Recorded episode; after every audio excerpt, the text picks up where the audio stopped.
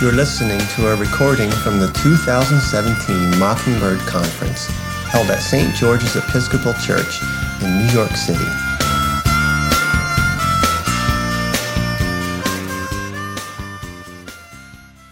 All right, so this is uh, called the Word of the Cross. And uh, the idea here is that Jesus is the Word made flesh. Um, and if he is speaking, then the, one of the main things that he spoke was through the cross. And so as we look at the cross, we can see virtually everything that God wants to say to us by looking at different ways and different angles at the cross. It's like, uh, you know, many rivers leading into the same ocean and, and all of that kind of thing. So, um, you know, I think that there's a lot of uh, like different perspectives on what the cross is supposed to mean to us. And, you know, I've tried to, I've tried to really give uh, some honest consideration to some of the perspectives that I find strange. And I found that they seem to be trying to reconcile kind of uh, historical Jesus kind of ideas and then like threading the needle through some uh, you know they, they, they don't like biblical or, or traditional ideas about the wrath of god and then they're trying to thread the needle. And so some of it just seems like we're trying to thread through too many needles through too many human presuppositions instead of looking fearlessly at what the scriptures are actually saying to us.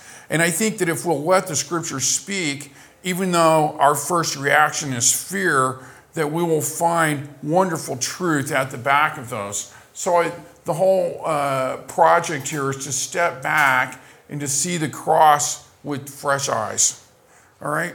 So we were going to sing a, a, song, and I was going to start with this next slide.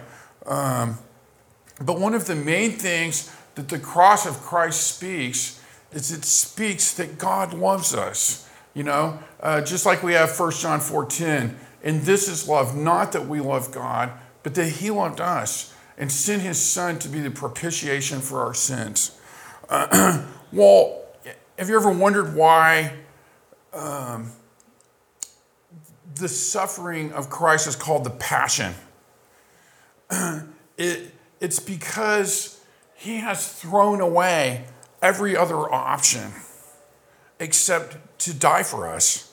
There's nothing left on the table except he's, he's just thrown every other option away except to redeem us, right?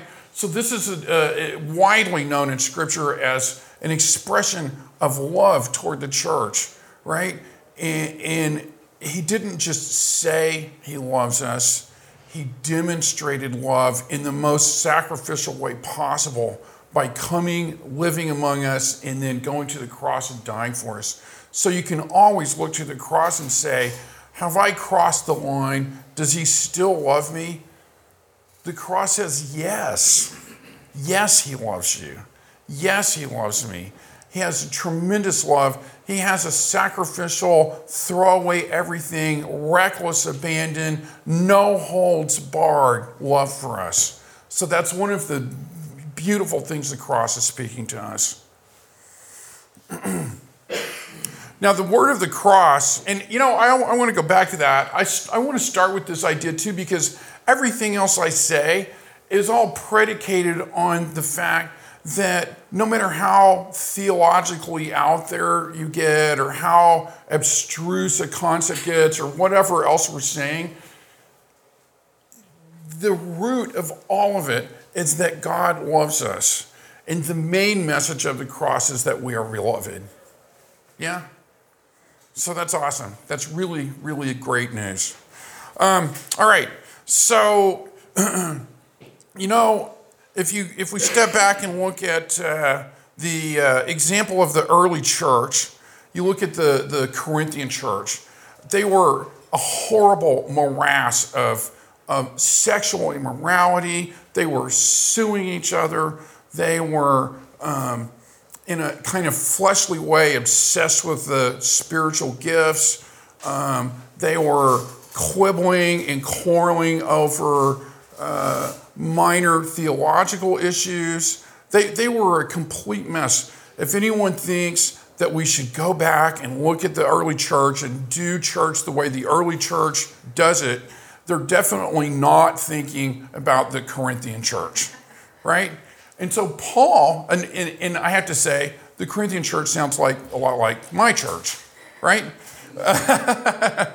but so you go and you look and what is Paul saying to the Corinthian church? He, he says, For the word of the cross is foolishness to those who are perishing, but to us who are being saved, it is the power of God. For indeed, Jews ask for signs and Greeks search for wisdom, but we preach Christ crucified. To Jews, a stumbling block, and to Gentiles, foolishness. But to those who are the called, both Jews and Greeks, Christ, the power of God and the wisdom of God. And then he says to them, For I determined to know nothing among you except Christ and Him crucified.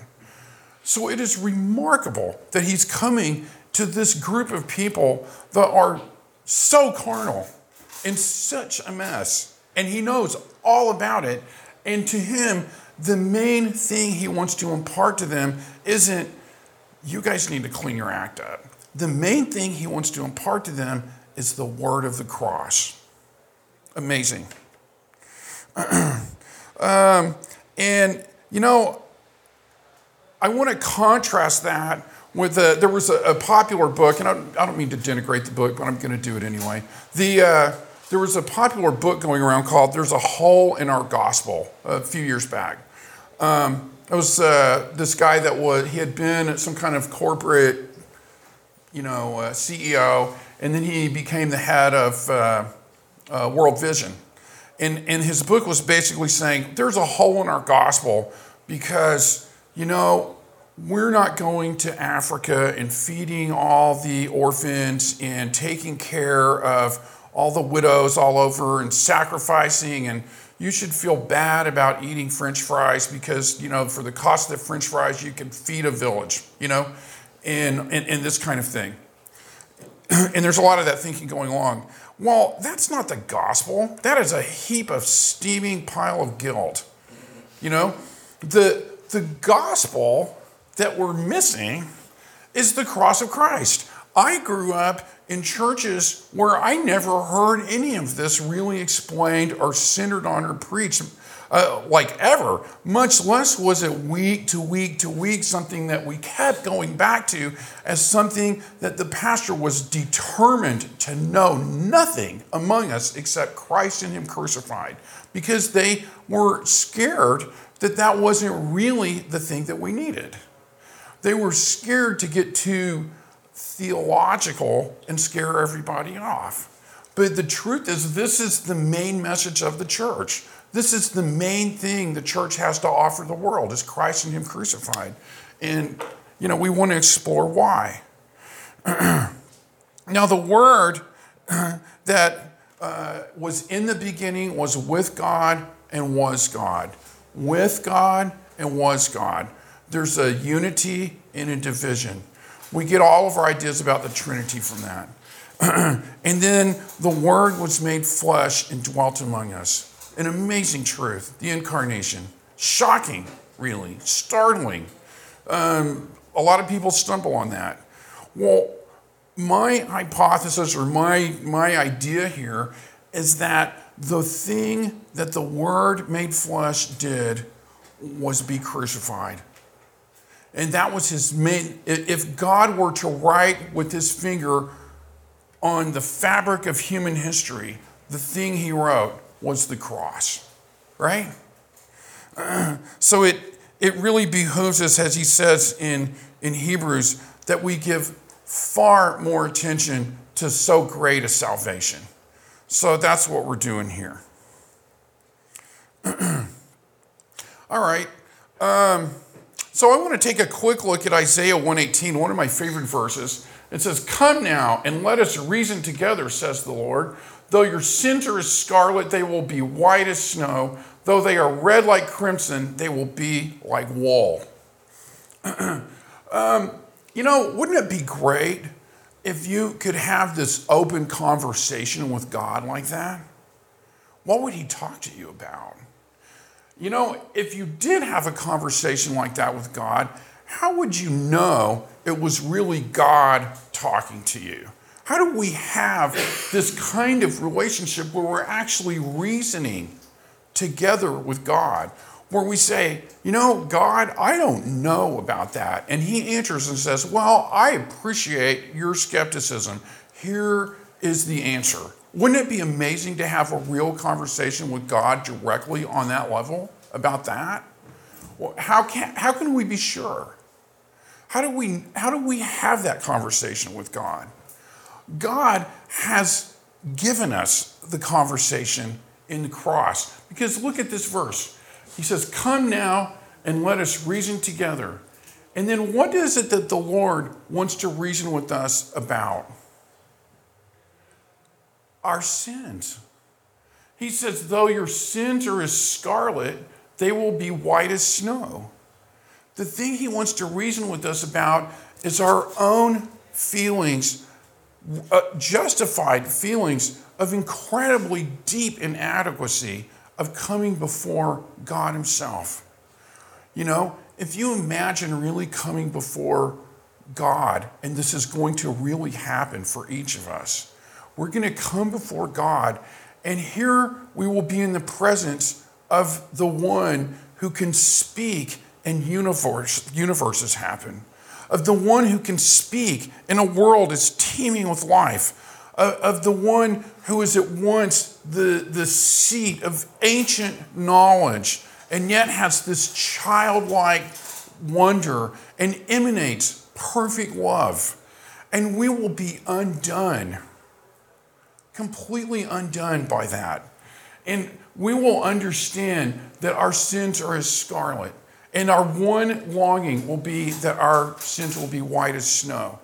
And unbelievably, this is the main thing that God has spoken toward or into in our lives in the cross that we can have confidence to go into the Holy of Holies and experience the presence of the living, genuine, real God. Awesome stuff. All right, so one of the things that the cross of Christ declares is that God takes the initiative. What am I talking about? Um, in his book, uh, uh, Disappointment with God, Philip Yancey points out that at the time of Christ, the, they were imminently expecting the Messiah to appear. But they were expecting a certain kind of Messiah. They wanted a conquering hero to appear to liberate them from the Romans and to set up the Jewish state. They wanted a king. And here comes the actual Messiah, and he's just this quiet, gentle, healing guy that goes around and speaks in riddles and kind of heals people out in the desert. And it isn't what they wanted, it isn't what they expected, and, and, it, and it, certainly uh, didn't seem to fit the bill that they were watching for. And so there was a tremendous amount of disappointment there. And why do I bring that up? I'll tell you why. Because the ministry and life, and certainly the death and resurrection of Jesus Christ, is not anything that anyone at that time invented. Nobody made that up. Nobody would think of it. If I was to say, hey, I'm going to invent a new religion. So I'm going to invent uh, a gentle, healing guy that speaks in riddles, but I think it would be awesome if his main act would be to die on a cross. You're like, you're crazy. Nobody's going to want to follow that religion. That, that, will, that will totally fail.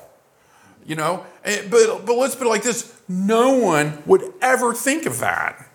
This is completely the work of God. If you think about it, it is an offense to all human thinking to say the highest revelation of God is expressed in a human sacrifice. And to say something even worse to say, unless you eat his flesh and drink his blood, you can't be his disciple. Just like they would say at the time. Imagine saying that, and he, he said those words to this group of Jews. It was so anathema, it was so scandalously horrible.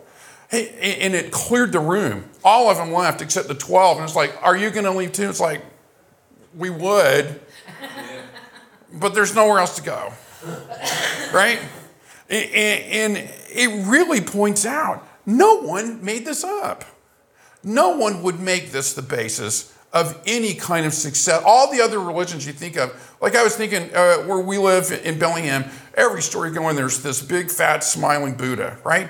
He's fat, he doesn't care, he's happy and joyful and smiling. That's, a, that's an awesome God, right?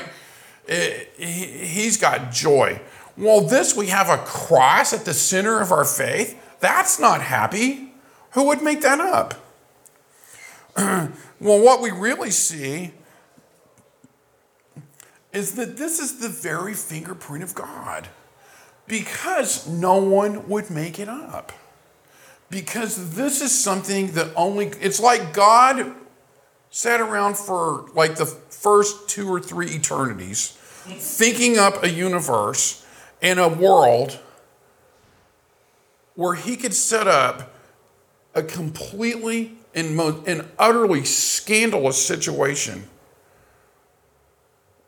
where it would require raw faith to believe it, to receive it, to say, This is God.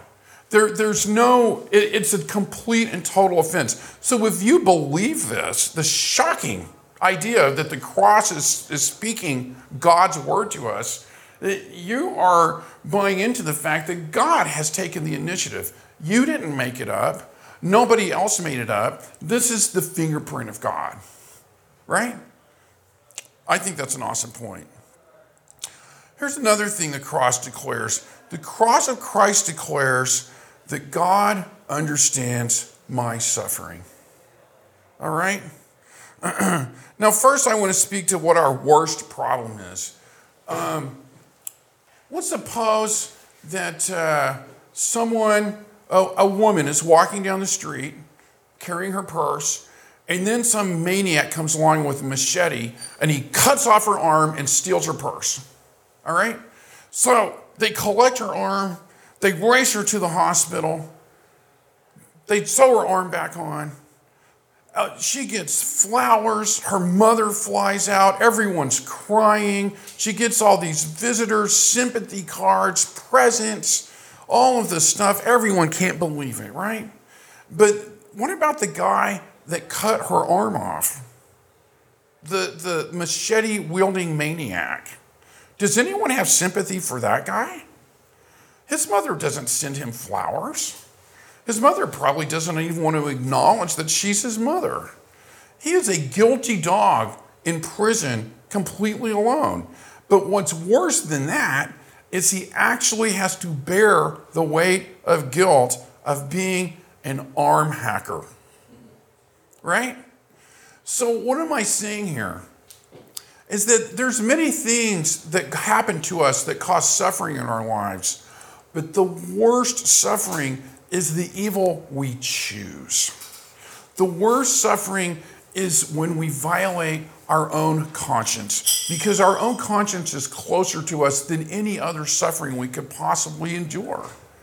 The, it, it indicates not just that we suffer, but that we are flawed, sinful, truly bad individuals. And that's a heavy weight to bear. so the cross of Christ addresses that. But it also says that that Jesus has been made like his brethren. Um, that, this is in Hebrews 2. It says, um, Therefore, he had to be made like his brethren in all things, so that he might become a merciful and faithful high priest in things pertaining to God to make propitiation for the sins of his people. For since he himself was tempted in that which he has suffered, he is able to come to the aid of those who are tempted. so, God just doesn't sit up in heaven apart from us and let us suffer and say, you know, consider it all joy. Where's your joy, brother? Where's your joy, sister? Right? He says, I get it because I have suffered. For example, here's an idea I'll throw out there. You know, people talk about the fatherhood of God and what a beautiful thing that is. But a lot of people had a very bad father, an absent father, a father who was neglectful or, or even abusive or harmful. And so they say, I can't identify with God being my father. It's not a helpful idea for me. It doesn't work. And you know what the cross says to that? I get that. Because Jesus, in his hour of greatest need at the cross, said, My God, my God, why hast thou forsaken me? So he knows what it's like for his father to not be there for him in his worst moment. This is an important dynamic. It says that Jesus knows what it's like when your father isn't there for you. Does that mean that the Father was imperfect toward Jesus? No. It's just one of the things that the cross is able to speak to in your suffering. If you had an imperfect childhood, you know what? He kind of gets it. Does that jive with you? I think it's beautiful. He knows, he can sympathize with that. Um, here's another example. Let's suppose, you know, you're going through some kind of real trouble. Like we, we have people in our lives that they're going through real trouble financially to the point where they actually become homeless. Like, really? Like, thrown out on the street, what are they going to do homeless? And, you know, it's not like they, they didn't pray and ask and wonder what to do, and the circumstances have converged, and God didn't come through. And, or their baby didn't get saved, which we've gotten, we've been through. And you know what? Jesus, in his hour of his greatest need, didn't have any help. No cavalry came along and saved him. No miracle happened. He actually was crucified and he actually died. It all came to pass. The resurrection came three days too late to save him from that suffering, right? And we can identify with that because many times we desperately pray for desperate, genuine needs. I grew up with severe asthma. I almost died numerous times. And um, my fondest wish was just to be able to breathe. And I would pray and pray, and I was just like, God, I think I'm going to die. And it's so panic stricken. And, uh, and you know what? He, he did come through with that, and I'm much better today. But you know what? He knows what it means for there to be unanswered, desperate prayers in your life. Jesus understands that. And so the cross says he has tremendous sympathy that he has learned from his experience with us.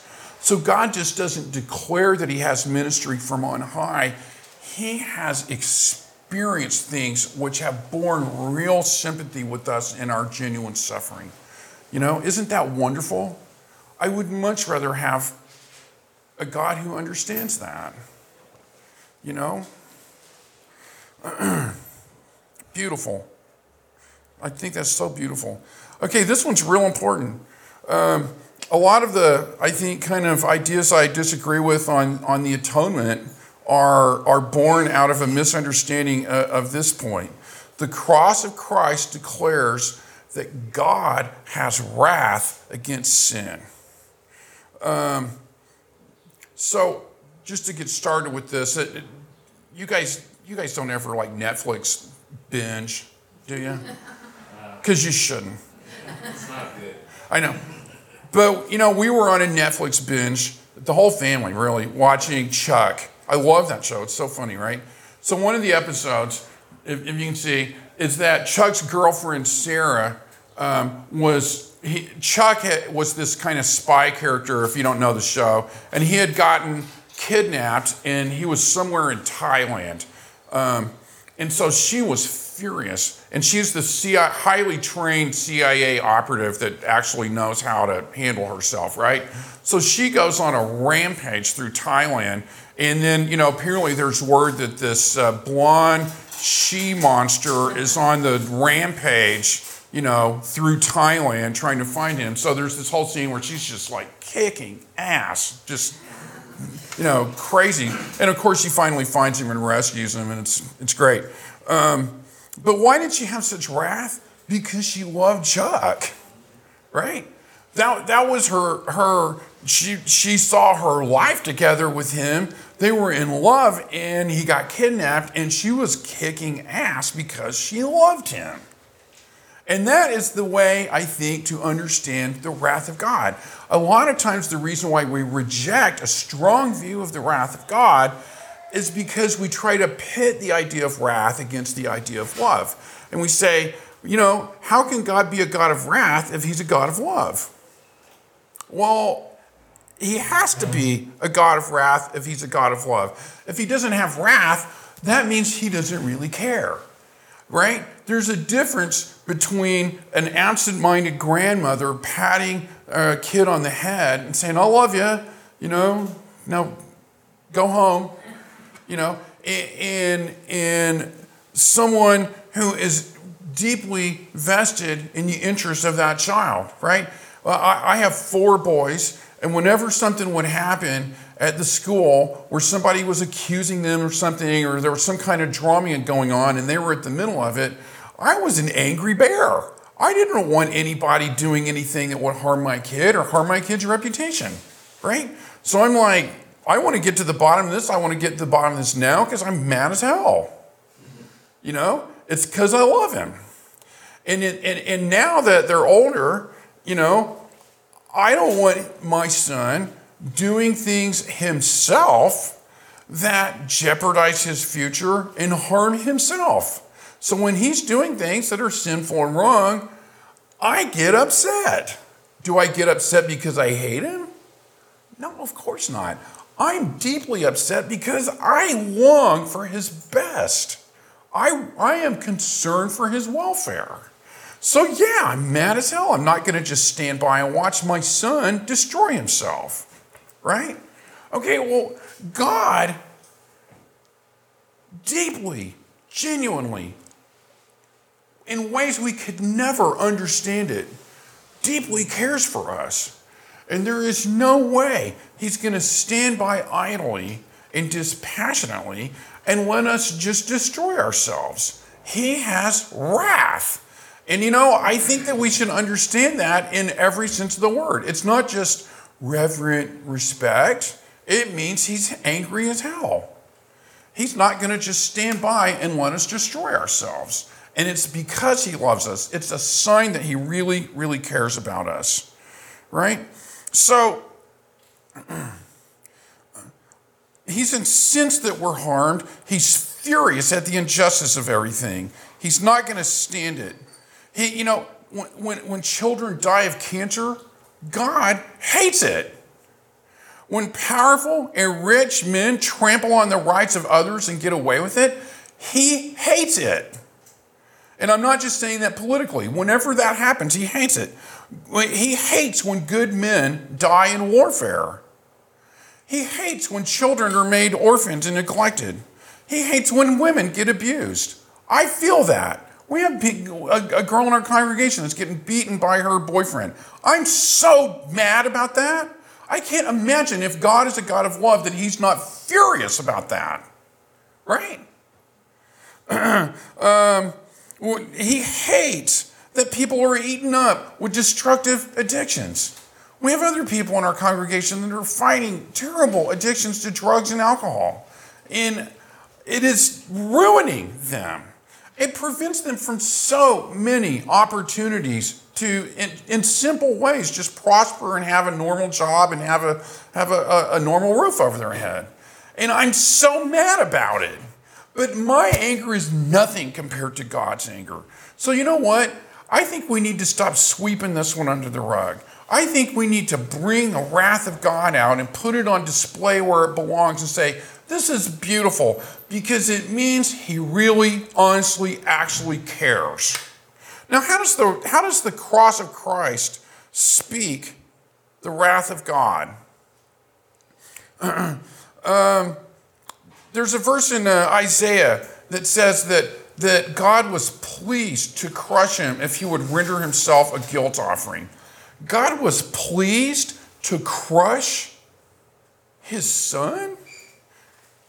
He was pleased because it took him finding the most precious thing that he could find, which is his son, and to say, My wrath and my love for the world is so huge and so real, and my wrath against the way everybody's destroying themselves is so great that this is my show.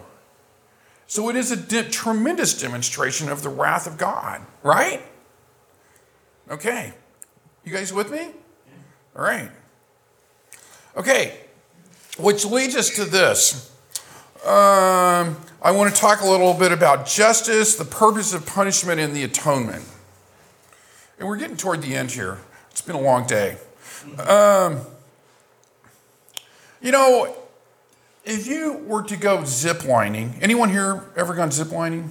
You have? Okay, when you're about to like strap yourself into that thing and get on the zip line, do you want the zip line to be just barely, barely enough to bear your weight? Or do you want it to be like way too thick and way too strong so there is absolutely no question that it can bear your weight? Right? Because it's scary, right? So you want to be assured that the thing is way stronger than it needs to be so it can bear your weight. Our ideas about the atonement need to be the same way. They need to not assume, you know what, it's like this. I talk to people sometimes, and their idea about how to relate to God is that when they're at their best and when they're behaving well and they've been having quiet times and they haven't been sinning, you know, and, and whatever their idea of that is, then God is pleased. But if they haven't been doing that, they kind of slink away from church and they kind of think that God sort of hates them somehow. And there's this slinkiness to their persona, right? And, and so their idea is like having this barely good enough zip line to carry you. And what I always try to tell them is like, here's the gospel. God doesn't love you only at your best. He does love you then. He loves you at your worst. He loves you when you most don't deserve love. He finds that place and says, Here is where I love you. Here is where I carry you. Here is where you're supported. Here's where forgiveness is proven. If He only forgives you of things you don't need forgiveness for, what, what, that's not even forgiveness. What is that, right? If if, he, if he'll forgive you for everything except the besetting sin that you actually are struggling with and actually need forgiveness for, then what good is that? I need forgiveness for the things that I need forgiveness for. It seems obvious, right? Okay, well, our idea of the atonement needs to be like the thick zip line that, that can carry the day. So we're going to look at it that way. So there's some, uh, I'm going to race through some of these, but um, here's some ideas about what, how, how, in just not in religious terms, but in kind of societal terms, how to achieve justice. Um, let's suppose somebody has done some criminal activity and they're in prison. What is the purpose of them being in prison? Well, one idea is that it's just simply incapacitation. If you're a felon and you're in prison, you can't do any more crime because you're incapacitated, right? Here's another idea deterrence. If there is the, the, the threat of being imprisoned over your head, perhaps you won't do the crime, right? So that's another theory. Another theory is restitution. You've done this crime and you need to um, perform restitution to the state to make up for what you did. Okay? So there's that. Um, there's the idea of justice as rehabilitation, that um, if you are caught and you go to prison, then justice means that you go into programs and you become rehabilitated so you won't do those crimes again. Well, the secret with that one is that's really just conditional acceptance, isn't it? That's not really justice, right? But what about this one? Retribution.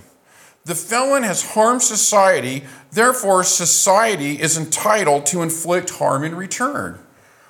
What a terrible idea of justice. I hate retribution because it just says if you do something wrong, then there's just this mystical kind of relationship to it that says you should be punished. But this is the ideal basis for the justification of the gospel because it's the worst case scenario. Because what it means is if you did something wrong, it doesn't matter what you do to make up for it, it doesn't matter how you've been rehabilitated. It matters that you receive just punishment. That's how retribution works. And, and let me illustrate why you yourself really believe that idea. You believe mostly in retribution. You don't know it, but you will after you hear this. Okay? Let's suppose somebody is a murderer and they get caught. And so they drag him into the courtroom, and here's the bereaved family glaring at this dude, the murderer, right? And, and, and it's conclusive. He really did it. Okay? So he comes into the courtroom and he says, Well, I repented. I, I swear I'll never murder anyone else. Can you imagine? Nobody cares if you repent of murder because you can't bring that person back to life by repenting of that, right? Or they say, you know, if I'll go into this program, you can rehabilitate me and then I'll never murder anyone again. It's like, we don't care. You murdered our family member. We're not going to let you get away with that. There's no way you should get away with that. We don't care about deterrence. We don't care about incapacitation. We don't care if the guy gets rehabilitated. We care that he gets what's coming to him. Right? Okay, now Let's suppose that God believes in retribution too. This is our big fear. You catching that? Because sin is all like that. Just because you did it 10 years ago doesn't mean you're not guilty. When it, where did that idea come from? Right? We're guilty. And, and God isn't going to let any injustice just go. And so the gospel is addressing the worst case scenario of justice, which is retribution. Because you can't just say, from now on, I'm going to repent and then God will be good with me. You are writing a script onto God's justice that isn't true. You catching me? So the gospel is addressing that. The gospel is powerful because it addresses our worst case fears about how God might judge us. Isn't that awesome? Right? I don't want to just know that I can be incapacitated and God will be okay with that. Like he'll just take me out and kill me if I and then that's my that's my salvation, right?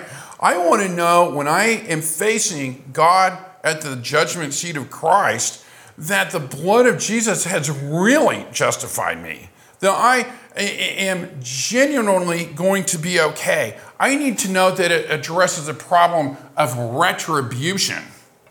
Right? You with me? So I think this is a wonderful, I could say a lot more about that, but I think that's a wonderful point.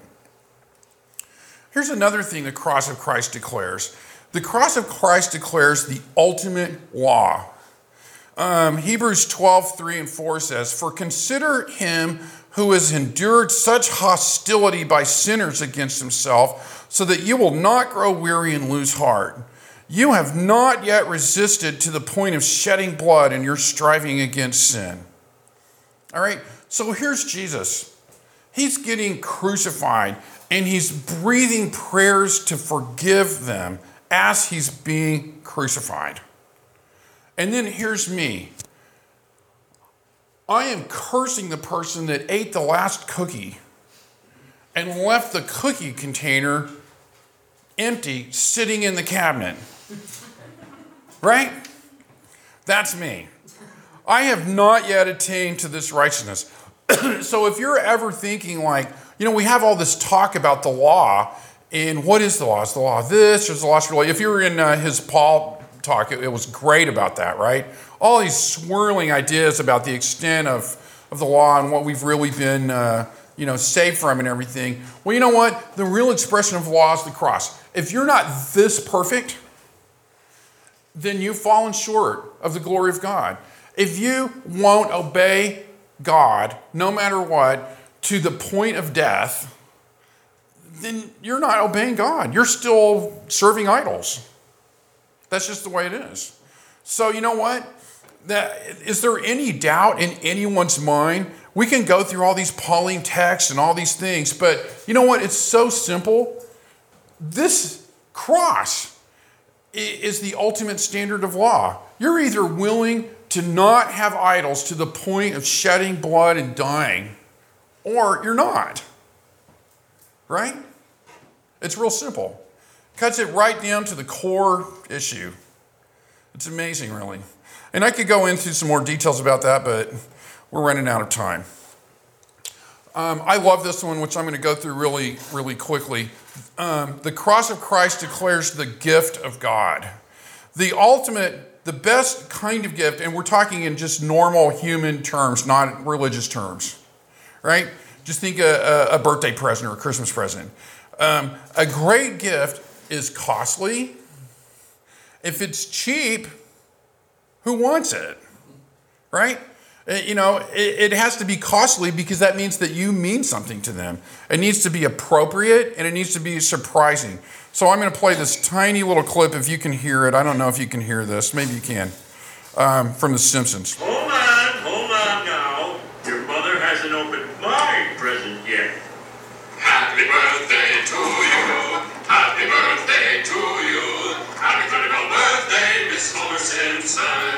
Happy birthday to you.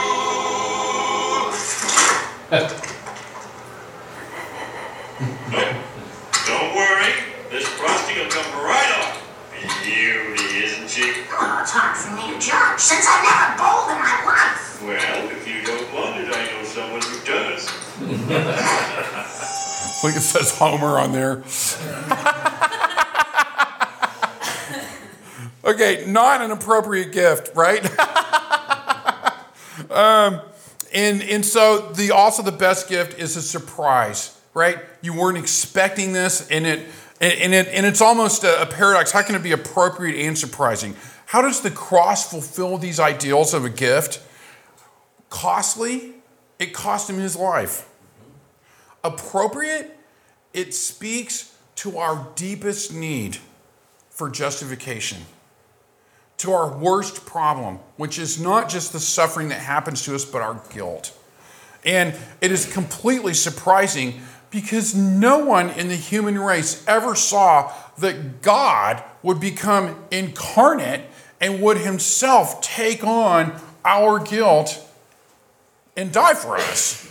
I mean, could anybody have possibly expected? It's so fantastical that nobody would ever expect it. The, the, nobody that was watching for the Messiah at the time that were experts in these things could possibly expect it.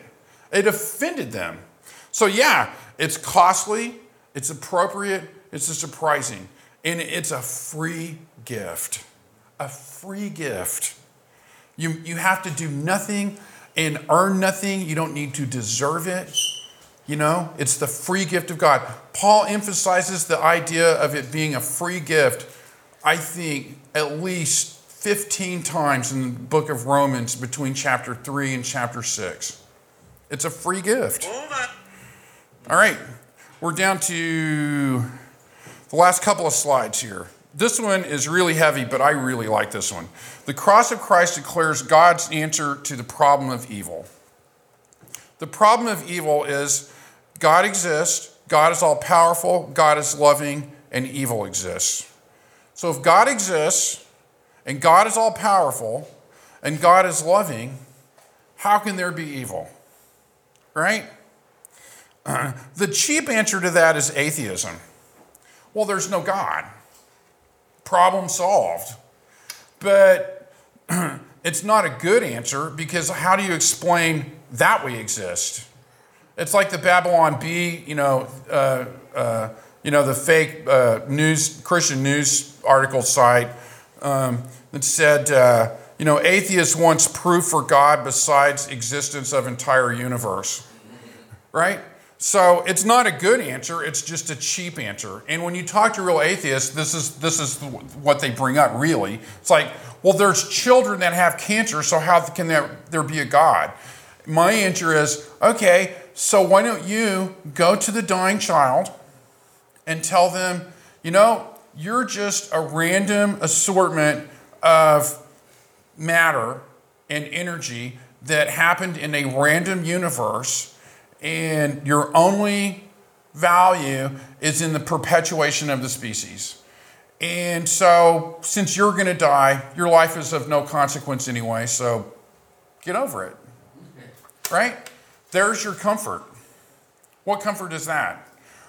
You know, the thing is, is that Christianity does not shy away from the question of the problem of evil. Christianity is the answer to the problem of evil.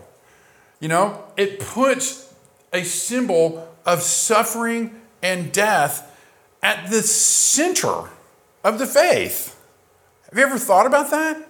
What a strange thing to have as the symbol of our faith to be the cross. We, we feel this on Good Friday. We're, we're celebrating the death of our Savior. Are we supposed to be happy or are we supposed to be mournful? Both? We're supposed to be stuck in this weird quandary about what to feel about that, right? um, it's the, the, the word of the cross, though, is that it was tremendously evil. If you think about it, if a president or a king gets killed, that's really, really a, a national tragedy. It's an international tragedy. But we're talking about the Messiah who was prophesied for thousands of years and was the only Messiah to come, and he was crucified and rejected. Okay, this is the greatest evil. It's a terrible evil. But what happened was God didn't just use the resurrection, he used the cross to, to, to achieve the salvation of all of mankind. So we can see that since Jesus is the exact representation of the radiance and glory of God, which is Hebrews 1, this is the way God is. The cross is speaking that God can take your worst circumstances, even the ones that we see through the book of Jonah, the ones that you got the, yourself into, they're your fault. And He can take that and turn it around and cause all things to work together for good. Just like He did the cross. The cross is speaking that so loud. Isn't that awesome? All right. I mean, and that is the fastest I've ever gone through that material. Last slide here. the cross of Christ, this is, this is going to blow your mind, I hope, declares the death of God. Um, this is uh, this, uh, uh, I think he's uh, Czechoslovakian or Romanian philosopher named uh, Slavoj Žižek um, has a movie that uh, he's talking about these different movies and giving his commentary. And he had this whole commentary on the movie The Last Temptation of Christ. And so I'm going to read a little what he said. He said, I think one can read the Christian gesture in a much more radical way. This is what the sequence of crucifixion in Scorsese's film shows us. What dies on the cross is precisely this guarantee of the big other the message of Christianity here is radically atheist. It's the death of Christ. It's not any kind of redemption or commercial affair in the sense of Christ suffers to pay. Say, I disagree with that, but pay to whom for what? And so on. It's simply the disintegration of the God which guarantees the meaning of our lives. And that's the meaning of the famous phrase, Father, my God, my God, why have you forsaken me? Just before Christ's death, we get in what in psychoanalytic terms we call subjective destitution, stepping out totally of the domain of symbolic identification, canceling or suspending the entire field of symbolic authority, the entire field of the big other. Of course, we cannot know what God wants from us because there is no God. This is why I claim that the only way to be to really be an atheist is to go through Christianity. Okay, I'm not subscribing to this, so don't be too scared, but I'm, I'm going to draw things from it. Christianity is much more atheist than the usual atheism, which can claim there is no God and so on. But nonetheless, it retains a certain trust into the big other. This again, that there is no big other, no point of reference which guarantees meaning. So, what am I getting out of this? Here's what I'm getting out of this in a way, when we come to Christ and we look at the cross, we see a man who was absolutely morally perfect and obeyed God the Father in every possible circumstance. Perfectly. There was no blemish. And what was his reward? the cross. That was his reward. And so, what do we get from that? You cannot manipulate the blessing and favor of God through being good. You can't. And this is so deeply instilled in us because I don't care what you believe. If you believe in God in a Judeo Christian sense, if you believe in God um, in a more kind of uh, Hindu or Buddhist or kind of New Age sense, or if you're an atheist, you harbor the belief that there is a big other, that if you do right by that big other, you can manipulate circumstances to your favor. And when Christ died on the cross, that huge main idol of, of, of humanity was killed. And we carry that idol in our highest notions of God. We carry that idol in our highest worship, right? And what it died is that whole idea that God is a God who can be manipulated by our good. Just like the guys that came and said, Lord, Lord, didn't we heal the sick and raise the dead? And didn't we do all this good? And in your name. And he says, Depart from me, I never knew you. Why? Because they believed they could manipulate God by their behavior. And God won't be manipulated that way. God won't. He, it's not going to work. In essence, what's happening there is you're saying that you are the God of God and that you can control God to your own benefit. And God is not going to be controlled that way. It doesn't work that way. um, so I'm skipping stuff. I'm not going to talk about the Gnostic root of modern society, even though it's really good stuff. but that's manipulative virtue. But here's the takeaway the wonderful takeaway of all of this Jesus was perfectly virtuous and received the reward of the cross. So the ties have been severed between being good and being blessed. Well, that didn't work out so good for Jesus at the moment. But guess what? It works out great for us because we who deserve death are receiving eternal life. We who deserve death are receiving the blessing of God because the tie has been severed between a God who can be controlled. And one is Jesus' teaching about God now? That if you work in the vineyard all day, or if you work in the vineyard for five minutes, you're still getting everything. You're still getting everything. It's not based on deservedness. The idea that God bases his relationship with us on deservedness has been crucified. And our whole, that's what, I think that's what Paul means when he says we've been crucified with Christ. Our idea of a God who can be manipulated by our goodness has been crucified. And we're lost. I think a lot of people just need to actually become an atheist first before they can wrap their head around this. Because you have to stop thinking that. If you really think that, that means you're defined not by the kind of person you are now, but by the love which God has for you. Isn't that beautiful? So remember, the main thing the cross of Christ is speaking is that you are greatly, recklessly, no holds barred, beloved in the eyes of God. And there's nothing you can do to break it. There's nowhere you can hide that He won't go through that locked door and find you cowering away in fear and declare an awesome love for you. Amen? Amen. So, amen.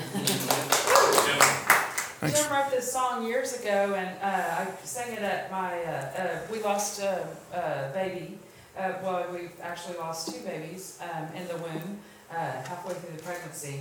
Anyway, um, it's just so perfect with what he's been saying, and and uh, so we don't have the piano, but I'm just going to do it a cappella. Wait, is, that, is this. Uh, Praise in the wilderness. oh, you know what? Can we do it at the piano out there? Will you guys come out there? Are they still out there? It is It's horrible out out of of tune. I mean, it's like eye watering. Yeah, it would be really Okay, I think horrifying. there's a meeting going on. out Ah, well, okay. Well, go ahead, sweetheart. right, acapella. Uh, but the words are just awesome if y'all just, however you want to listen, close your eyes or, or whatever. Hanging dead on a cross, what a hopeless and pointless loss.